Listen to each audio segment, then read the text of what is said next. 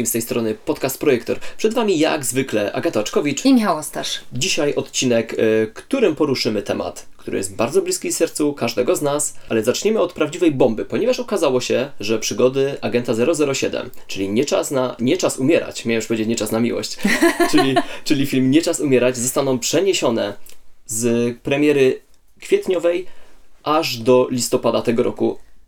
Prawdopodobnie chodzi o koronawirusa. Jeszcze dzisiaj rano widzieliśmy właśnie jakieś pierwsze głosy na ten temat, że może tak się wydarzyć. No to myśleliśmy, no to najwyżej w wakacje będzie. A tu proszę, listopad.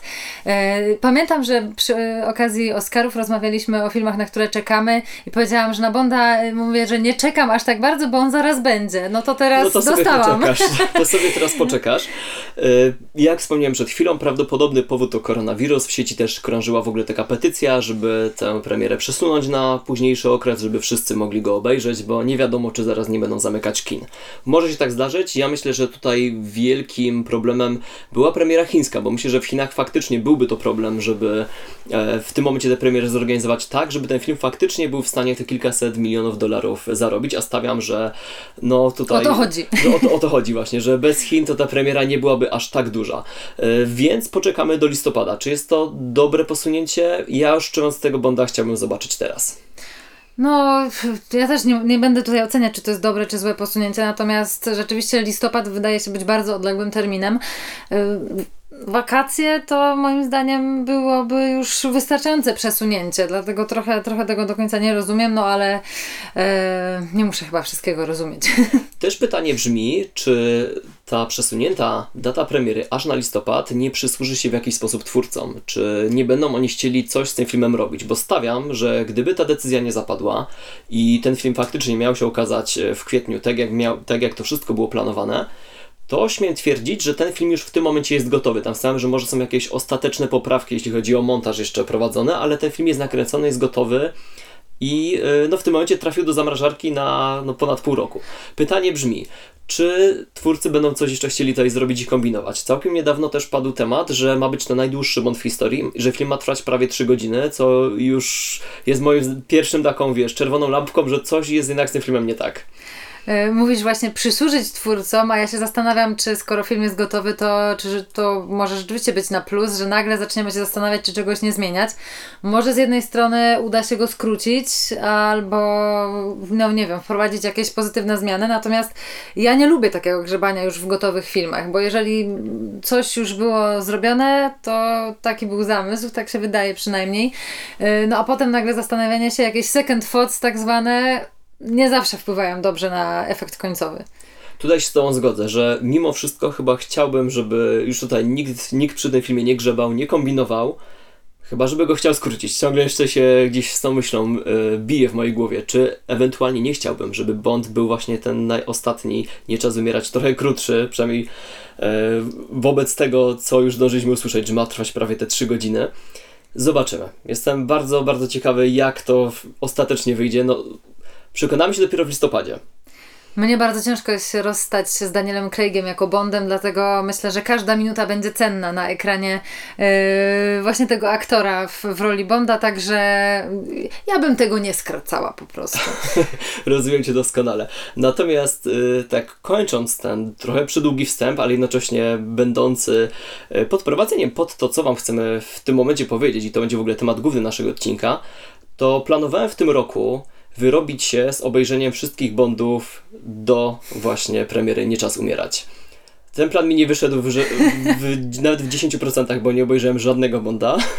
Mimo, że miałem taki, taki naprawdę mocne postanowienie, że, że tak się stanie. Nawet kupiłem cały zestaw Blu-rayów właśnie z przygodami Agenta 007. Nic z tego, nic nie obejrzałem.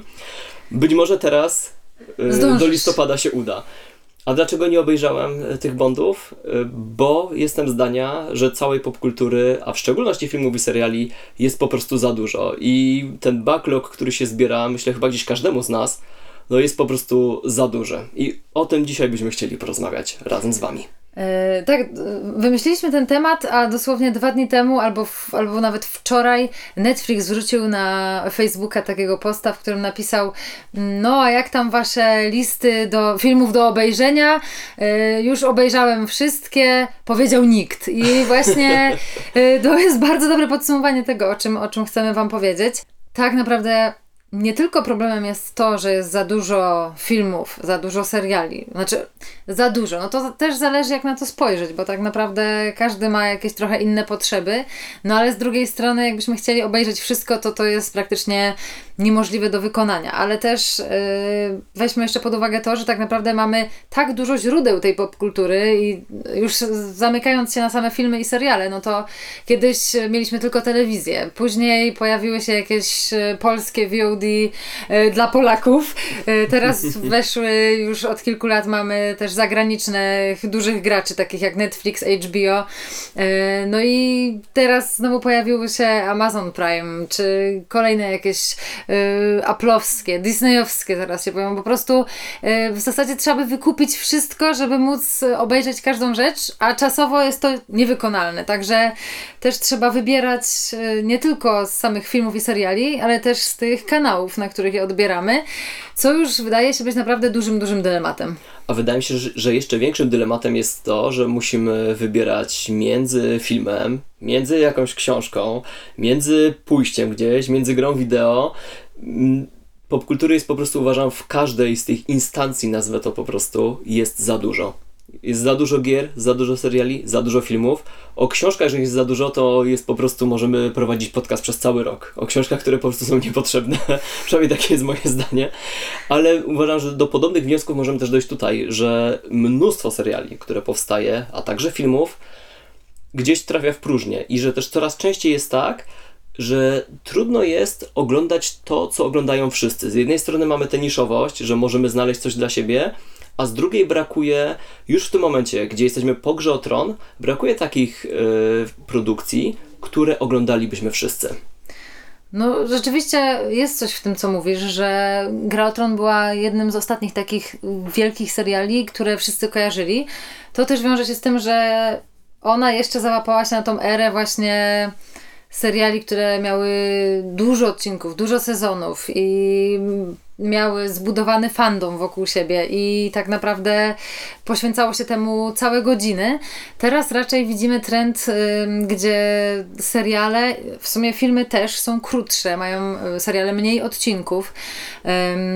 No i tak naprawdę da się je obejrzeć, y, nie wiem, jadąc tramwajem na telefonie 20-minutowy odcinek serialu 55-minutowy, no już trochę trudniej, ale wieczorem się go jeszcze wciśnie, także jak jest 8 odcinków, no to zaczniemy już jeden, jak już nam się spodoba, no to uda nam się to obejrzeć. Ale jakby miał 20 odcinków, no to czy byśmy to na pewno dali radę obejrzeć? To pozostaje nieodpowiedziane pytanie w zasadzie, bo kiedyś tak, natomiast teraz ja mam wątpliwości. Ja w ogóle zdałem sobie sprawę z tego w tym momencie, że Gra o Tron startowała te kilka dobrych lat temu, w momencie, kiedy wszyscy gdzieś tam jeszcze korzystaliśmy z DivXów, e, żeby to w ogóle móc obejrzeć, e, że trzeba było czekać do konkretnej godziny na konkretny epizod i jeszcze zanim to w ogóle zleci z USA i tak dalej, zanim ktoś zrobi do tego napisy, bo to takie były czasy, umówmy się, a to wcale nie było tak dawno temu, a skończyło się w momencie, kiedy wszyscy możemy to oglądać kiedy tylko chcemy na HBO Go zupełnie legalnie, że to jest po prostu cała de facto galaktyka technologiczna e, w przypadku tego jednego pojedynczego serialu.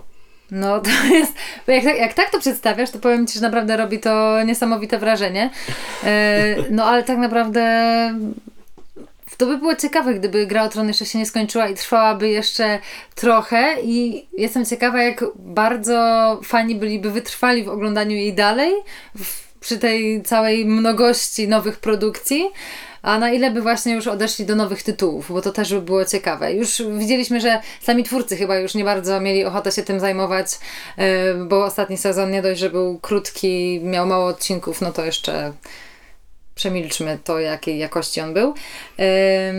No, ale, ale tak, duża, duża, duża ilość rzeczy teraz powstaje i pytanie, czy tak naprawdę powstaje coś, co mogłoby zastąpić grę o tron w byciu tym królem seriali, czy już nie będzie czegoś takiego, bo właśnie tak jak mówisz, każdy ogląda trochę coś innego, każdy ma jakiś tam swój temat, który mu bardziej odpowiada. Jest tyle rzeczy do oglądania, czy to na Netflixie, czy na HBO, to są chyba dwie najbardziej popularne teraz platformy um, wśród polskich widzów. No, pff, naprawdę ciężko jest mi powiedzieć, bo ja sama mam tak, że wszyscy moi znajomi wiedzą, że bardzo dużo oglądam seriali, bardzo dużo filmów, też dużo i polecają mi rzeczy, ja nie mam naprawdę kiedy ich obejrzeć. Jeżeli to nie jest coś, co sama sobie wybrałam i co sama sobie zdecydowałam, że chcę obejrzeć, no to wcisnąć to gdzieś między to wszystko, co bym chciała sama z siebie obejrzeć, no to już jest naprawdę prak praktycznie niewykonalne. Problemem stało się to, moim zdaniem, wiel i to bardzo dużym problemem, że jeszcze parę lat temu, yy, rozmawiając o serialach, raczej rozmawialiśmy wszyscy o tych samych, bo wszyscy mniej więcej oglądaliśmy to samo i gdzieś te punkty styczne cały czas były i to był zawsze dobry temat, żeby rzucić chociażby na jakiejś domówce temat do seriali wszyscy byli w stanie wszystko oglądać i wszyscy gdzieś powiedzmy byli na bieżąco, jeśli coś leciało albo w telewizji, albo dopiero się gdzieś powiedzmy startowało, pojawiało. W tym momencie ten sam temat rozmowy kończy się tym, że każdy wymienia co ogląda i każdy poleca komuś coś, co powinien zobaczyć i w efekcie nikt tego nigdy nie ogląda. I że każdy żyje w tej swojej bańce, co nawet już nie tylko z takiego powiedzmy socjologicznego punktu widzenia nie jest do końca ok, ale brakuje mi czegoś takiego, żebym właśnie mógł oglądać ten serial z większą liczbą ludzi, żeby wszyscy powiedzmy byli y, po prostu gdzieś, nawet w tym samym momencie, bo umówmy się, nawet binge-watching temu wcale nie sprzyja, moim zdaniem przynajmniej.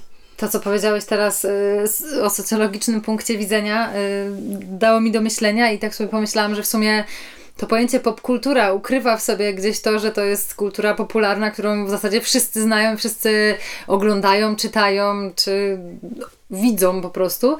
No a teraz nagle mamy rzeczywiście bardzo dużo nisz, y, na które odpowiadają seriale, czy filmy, czy książki.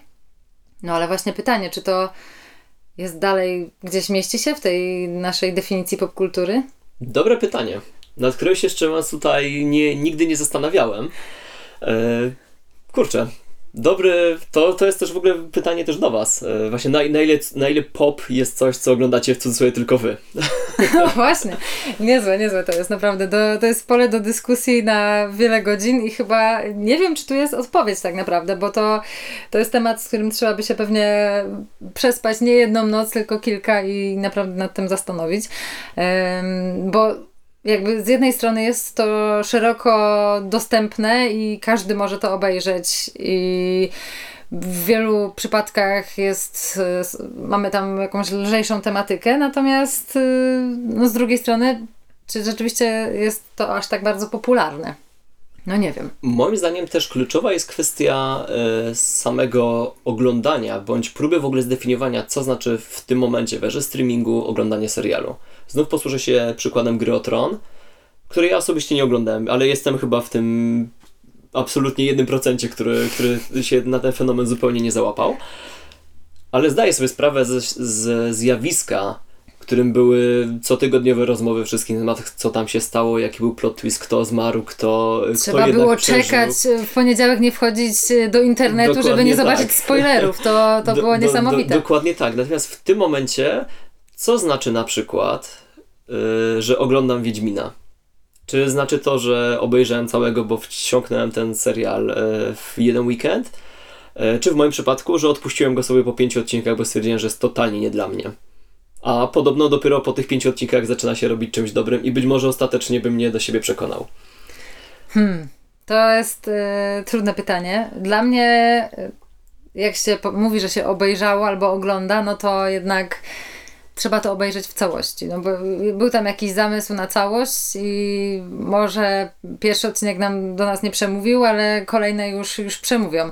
E, sam przykład Wiedźmina jest trochę kontrowersyjny, dlatego że też już w polskiej y, kulturze bardzo długo Wiedźmin panuje, czy to w postaci książek, czy, czy gier. Y, zresztą nie tylko polskie, na świecie całym jest w zasadzie znany. Każdy miał jakieś swoje wyobrażenie i niekoniecznie serialowe wyobrażenie zgadza się z tym, co już gdzieś widzieliśmy albo gdzieś w naszej głowie się pojawiło, dlatego rozumiem, że to może nie być dla wszystkich, natomiast y, w pewnym momencie mówiło się, że Wiedźmin może być czymś, co zajmie gdzieś tam miejsce y, gry o tron, czy to, z, nie wiem, z powodu tematyki fantastycznej, Fantasy, czy, mhm.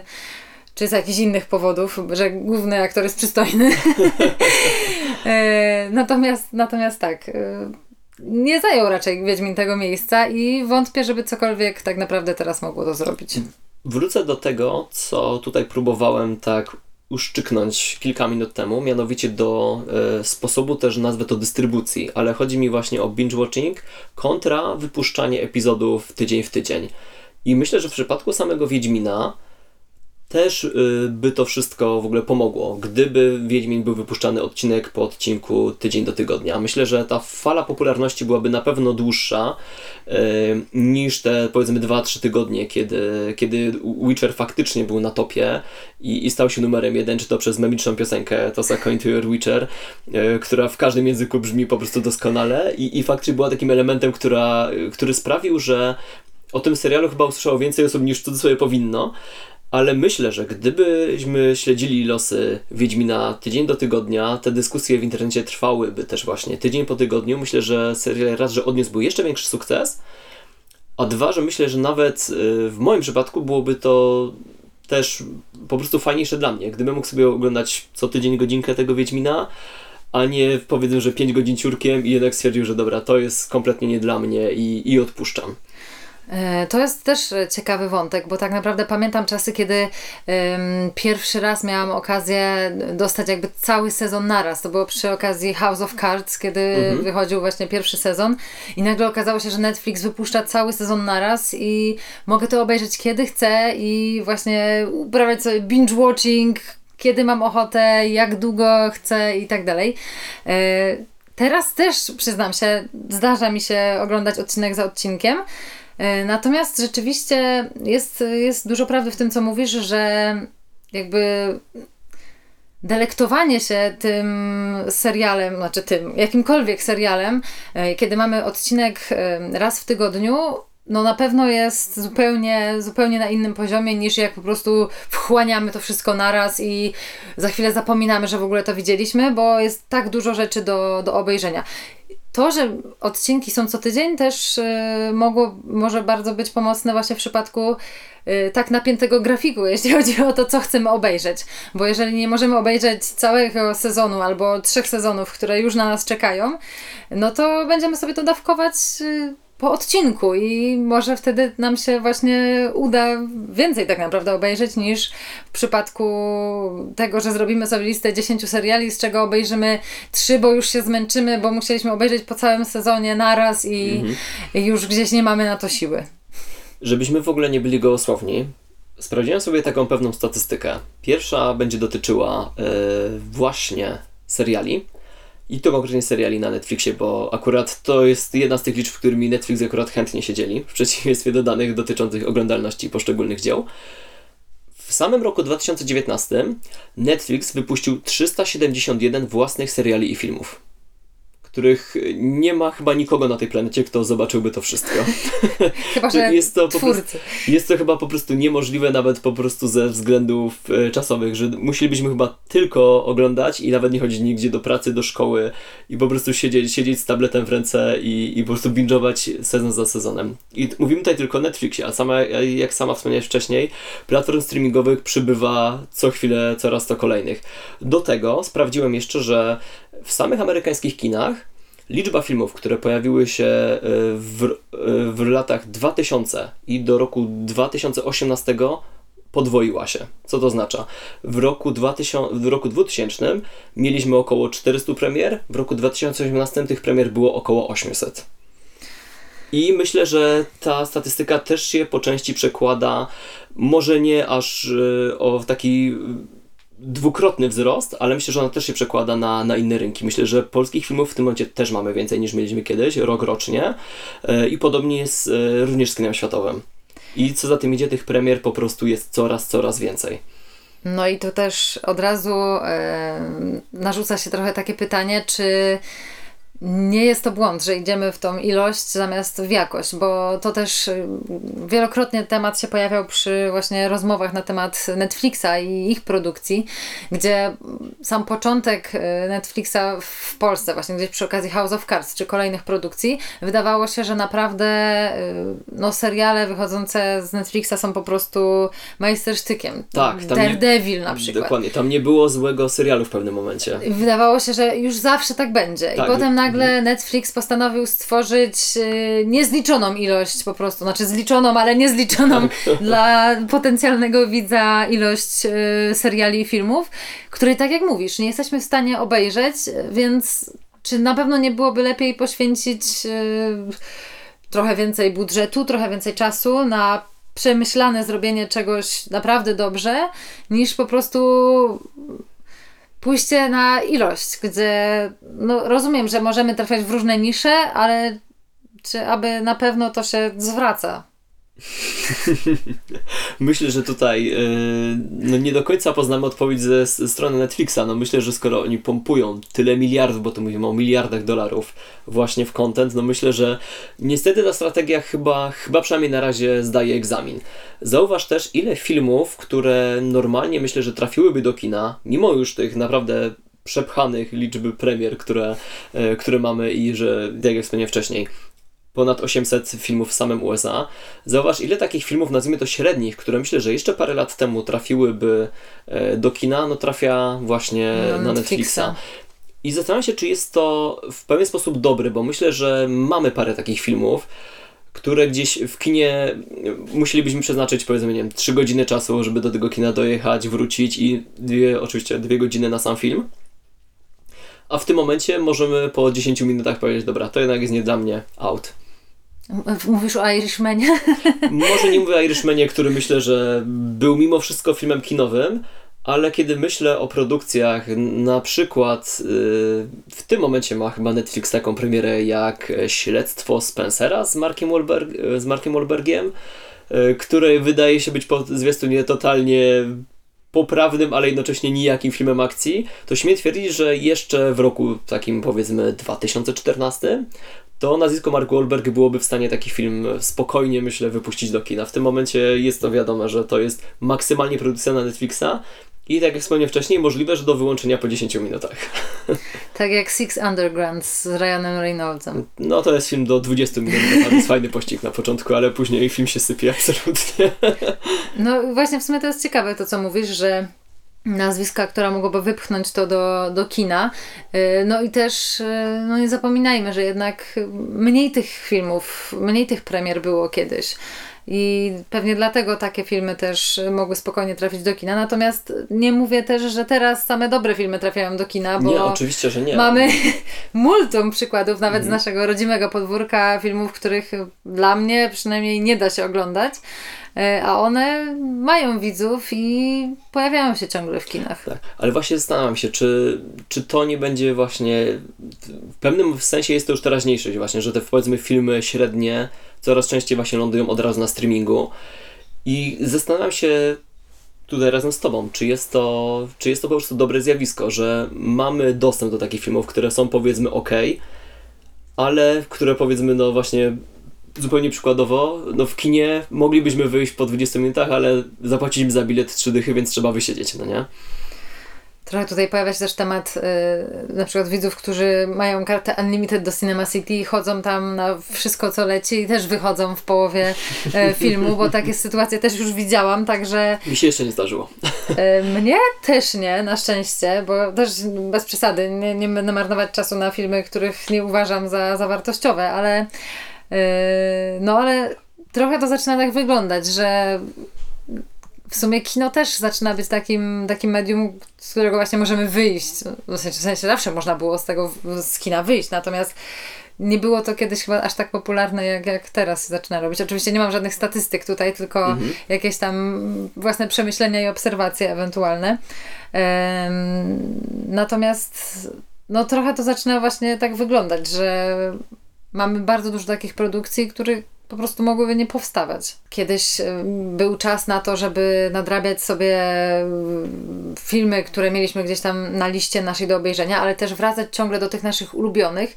A ja na przykład teraz, jak sobie myślę, że miałabym coś y, obejrzeć, co lubię, no to zaraz się zastanawiam, ile filmów albo serialu, no, seriali nowych nie obejrzę w tym czasie, w którym będę sobie oglądać coś, co już na przykład widziałam trzy razy kiedyś tam. E, No i to też zaczyna, nie wiem, przynajmniej dla mnie być problemem, kiedy ja próbuję być na bieżąco i z filmami, i z serialami, żeby też dzielić się z Wami jakimiś przemyśleniami. No, pff, przy normalnym trybie życia wydaje się to być trochę właśnie nieprawdopodobne, żeby nadążyć za tym wszystkim. Więc dla mnie mogłoby być tego naprawdę o połowę mniej. Oj, zdecydowanie, y, bo cierpię na ten sam problem. Ja w ogóle mam przypadłość, to zresztą jak jesteście naszymi czy stałymi słuchaczami, czy jeszcze z czasów radiowych, czy YouTube'owych, zapewne wiecie, że mam tendencję do tego, że lubię oglądać filmy po 10 razy i uważam, że to jest właściwy sposób, ale no staram się to ograniczać, już nawet ze względu właśnie na to, że mój backlog filmów, które powinienem zobaczyć jest już tak duży, że nie starcza mi czasu na odświeżanie tych starych, nie mówiąc już o tym nadrabianiu tych nowych i oglądaniu tego, co w tym momencie dzieje się w kinie, dzieje się właśnie w serwisach streamingowych. No, jest szalenie trudno te trzy światy pogodzić ze sobą. Czy masz może jakieś strategie, żeby sobie z tym poradzić, albo przynajmniej próbujesz coś robić? Bo moją strategią jedyną na ten rok e, jest e, to, żeby właśnie ograniczać to, co już widziałem po 10 razy. To jest dla mnie taki zawsze nazwę to comfort food, że jestem sobie w stanie przyjść do domu i powiedzieć, a dobra, to sobie znowu puszczę Mission Impossible, które widziałem niezliczoną liczbę razy, ale zawsze, zawsze mnie cieszy i staram się wybierać jednak coś innego, zwłaszcza w tym roku 2000, 2020 jest to moje postanowienie i jak na razie powiem Ci, że nawet mi to wychodzi, jestem sam z siebie dumny. Ja nie mam, e, nie mam żadnej strategii. E, Szczerze mówiąc, nie jestem też osobą, która jakoś bardzo często wraca do, do tych starych filmów, które, starych, w sensie tych, które już widziałam pewnie nie jeden raz. No natomiast brakuje mi takiej możliwości gdzieś w mojej głowie. Mam takie coś, że muszę obejrzeć coś nowego, żeby wiedzieć e, z czym to się je, bo też chcę być na bieżąco. A właśnie z drugiej strony też chciałabym, żeby czasami dało się gdzieś zwolnić i pomyśleć, a dobra, no to obejrzę sobie Pulp Fiction dziesiąty raz, no bo dlaczego by nie? A tak naprawdę jakbyśmy nie robili jakichś programów, które wracają gdzieś tam 10 lat wstecz, czy jeszcze inaczej, no to nie wiem, jak często bym oglądała jakieś stare filmy. Prawdopodobnie w tej chwili w ogóle. Albo przy okazji e, wizyt u rodziców w telewizji, jak, jak leci. Rozumiem, o co chodzi. Pierwszy tor, którego sama bym nie włączyła pewnie. Rozumiem o co chodzi, tylko pamiętajmy, że backlogiem nawet są te produkcje, które są sprzed lat, których jeszcze nigdy nie widzieliśmy. No tak. nie, nie mówmy już nawet o samych filmach, które gdzieś tam Wychodzą. pamiętamy byle jak. Ale y, nawet przykład mój osobisty z ostatniego tygodnia, gdzie postanowiłem sobie uzupełnić swoją i tak już przypasną i w pół nieobejrzaną kolekcję filmów, e, gdzie za jednym zamachem kupiłem Elysium na Blu-rayu i kupiłem Full Metal Jacket. Oba te dwa filmy widziałem, z czego Full Metal Jacket widziałem dobrych już kilkanaście lat temu i tego filmu prawie w ogóle nie pamiętam. Elysium obejrzałem kilka lat temu raz i stwierdziłem, dobra, jest to film, który zasługuje jeszcze na drugą szansę, mimo że za pierwszym razem nie do końca mi się podobał. No, skończyło się tym, że dwa filmy są dalej w folii nieodpakowane, więc... To chyba nie jedyne na twojej I, I półce. nie są tak, i nie są to filmy jedyne na tej, na tej półce, które cierpią na tę przypadłość, więc no czekają na lepsze czasy, ale jakby staram się, staram się, się z tym jakoś walczyć. A jeśli chodzi o streaming, czy masz może y, na przykład na Netflixie tą swoją listę taką do obejrzenia? Oczywiście, że mam. K- I, Jak I czy coś z niej umyka, czy nie? e, szczerze mówiąc, e, więcej seriali niż filmów, Mhm. e, ale też nie jest najlepiej, bo czasami jest tak, że mam coś na liście i jakby wiem, że chcę to obejrzeć, ale nagle pojawia się coś dużo bardziej kuszącego. Na przykład mam mniej odcinków, krótsze odcinki. Myślę sobie, a zdążę to jeszcze wcisnąć, zanim zacznę coś innego. Co gorsza, mam też seriale, które jakby czuję, że już obejrzałam ich dużo, na przykład dwa sezony, ale jest trzeci. No i tak, no dobra, obejrzę to, ale nie, te, nie teraz, albo zacznę na przykład oglądać dwa odcinki, nie jest to aż tak wciągające, no to zaraz sięgam po coś innego, więc y, ta moja jakby świadomość i skupienie na jednym wątku jest dosyć. y, nierówne. W sensie, że skupiam się na zbyt wielu, wielu serialach i filmach e, naraz. Bardziej serialach, tak Ale naprawdę. masz tak, że starasz się, nawet jeśli serial nie jest do końca tak dobry, jakbyś chciała, starasz się już go dokończyć, do, do, do obejrzeć, że tak się wyrażę, do ostatniego odcinka, czy raczej odpuszczasz, jeśli już stwierdzasz, że po dwóch sezonach to nie jest to, albo czy nawet po jednym i nara. To zależy, to zależy. Kiedyś miałam tak, że nie, bardzo nie lubiłam odpuszczać i zawsze wszystko chciałam dokończyć, żeby zobaczyć, no, czy to na pewno to jest e, tak złe, jak mi się wydaje. Natomiast teraz rzeczywiście w większości przypadków, jak po kilku odcinkach y, mi się nie podoba, to staram się jednak odpuścić, mimo nawet ciekawości, co tam się wydarzy. Chociaż wiem, że to nie ma żadnej wartości. Natomiast no, w zeszłym tygodniu nawet wspominałam o tym serialu Ragnarok, który no, ostatecznie nie zrobił na mnie dobrego wrażenia. Gdzieś dowiedziałam się, że będzie drugi sezon, co mnie bardzo zszokowało. No i Będzie obejrzałam... oglądany czy nie? No nie będzie. Myślę, że nie będzie. Chyba, że będę miała, nie wiem, jakiś inny nastrój. Natomiast na ten moment wydaje się, że, że nie będę sięgać po drugi sezon. Obejrzałam pierwszy w całości tylko i wyłącznie dlatego, że nie było dużo odcinków. I już obejrzałam. No pierwsze mi się jakoś podobały, więc tam do piątego dobrnęłam, a jak już stwierdziłam przy piątym, że naprawdę to jest chyba nie za dobre, no to już zostały mi dwa czy trzy do obejrzenia, no to już obejrzałam, bo szkoda było nie skończyć. Także jest to trochę takie y, dziwne, dziwne koło, którego po prostu nie da się z niego uwolnić, więc nie wiem, czy wy też tak macie, ale mam problemy z tym, żeby rzeczywiście odpuszczać, natomiast y, wypracowuję w sobie tą umiejętność. Kończąc e, te dyskusje na temat tego, że oczywiście wszystkiego jest za dużo i że się zamykamy coraz częściej w tych bańkach swoich własnych nisz i swoich własnych seriali, którym, o których nie mamy z kim porozmawiać, pozostaje jeszcze jedna e, ostatnia już kwestia. Mianowicie taka, że na ile w przypadku tego, że wszystkiego jest za dużo, powinniśmy oglądać to, co nam naprawdę sprawia przyjemność, a na ile powinniśmy, wiem, że to za, zabrzmi bardzo tak coachersko, e, opuszczać tę swoją strefę, nazwijmy to filmowego i serialowego komfortu. Bo bardzo często jest tak, że powinniśmy, moim zdaniem przynajmniej, właśnie próbować czegoś nowego, ale ze względu na to, że naszych ulubionych rzeczy jest tak dużo, no to nie mamy po prostu, no właśnie tego komfortu i możliwości obejrzenia, często właśnie czasowej, tego, co mogłoby nam potencjalnie przypaść do gustu i sprawić, że no będziemy, powiedzmy, bardziej uduchowieni jako, jako, jako e, miłośnicy kina. Ja mam coś takiego, że lubię oglądać bardzo różne i seriale, i filmy, dlatego jakby to trochę zależy, wiadomo, od nastroju, od tego, ile mamy Oczywiście, energii tak. ym, i pewnie nie jestem jedyna w tym. E, natomiast y, w sumie to, co powiedziałeś, spowodowało, że przyszło mi do głowy to, że tak naprawdę te streamingi wszystkie wspierają to, że oglądamy rzeczy podobne do tego, co nam się już spodobało. I Tak. Algorytmy no jednak Algorytmy są robią swoje. Są bezlitosne, absolutnie. E, I w sumie jest to smutne, bo może nawet ktoś by chciał wyjść z tej strefy komfortu, ale jak zobaczy kolejny taki serialik podobny do tego, kurczę, to może być ciekawe, no dobra, kliknę. No i jesteśmy w, po prostu w tej pułapce. E, Czy to jest złe, czy to jest dobre? No, tak jak mówisz, chyba lepiej byłoby czasami wychodzić z tej swojej strefy komfortu. No ja do tego zachęcam, sama staram się z niej wychodzić, chociaż nie jest to łatwe. Dla mnie tegorocznym bardzo przyjemnym wyjściem ze strefy komfortu była właśnie nomen omen Netflixowa produkcja Always Be My Maybe. Yy, tutaj z niezapomnianym extended cameo yy, Keanu Reevesa. I jest to taki film, na który wiem, że do kina bym w życiu nie poszedł, bo mimo wszystko jest to komedia romantyczna, a jednocześnie, że pojawiał się na Netflixie, nie była w moich rekomendacjach, że tak się wyrażę, była jedyną rekomendacją, jaką usłyszałem na temat tego filmu, była rekomendacja ludzka. I myślę, że e, właśnie kwestia tego, że jeszcze powinniśmy jednak mimo wszystko opierać się na tym, co piszą krytycy, co mówią, e, że ma to ciągle sens i ma to znaczenie, to skończyło się tym, że seans właśnie Always Be My Maybe był jednym z naprawdę najfajniejszych takich filmowych przeżyć dla mnie tego roku. Mimo, że nie był to absolutnie film w żaden sposób wybitny, to był na tyle przyjemny i ciekawy, że bardzo miło mi się go oglądało i cieszę się, że właśnie no, uderzyłem w coś, co ma w sobie Keanu Reevesa, a nie jest filmem akcji. To jest bardzo ciekawy przykład, bo ja ten film obejrzałam tylko i wyłącznie dlatego, że Austin mi go polecił.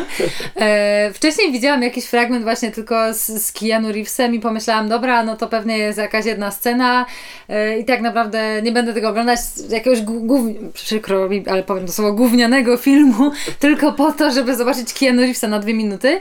E, I moje po prostu zdziwienie było tak ogromne, kiedy obejrzałam ten film, który jest e, tak ciepły, wesoły, chwilami może nawet e, wzruszający, e, że naprawdę poleciłam go kilku kolejnym osobom, e, które pewnie też pewnie by się nie zastanowiły nad tym, że kurczę, może to być fajne. I czego to jest wina? No pewnie tego właśnie, że mamy taką mnogość różnych niefajnych komedii romantycznych albo innych lżejszych tematycznie filmów, że boimy się tak naprawdę już powoli po nie sięgać, bo nie wiadomo co to jest. Dopóki nie ma tak naprawdę jakichś super dobrych rekomendacji od kogoś innego albo jakiegoś Dokładnie. recenzenta. A algorytmy, no nie zawsze, jak to wspomnieliśmy, nam te produkcje podpowiedzą.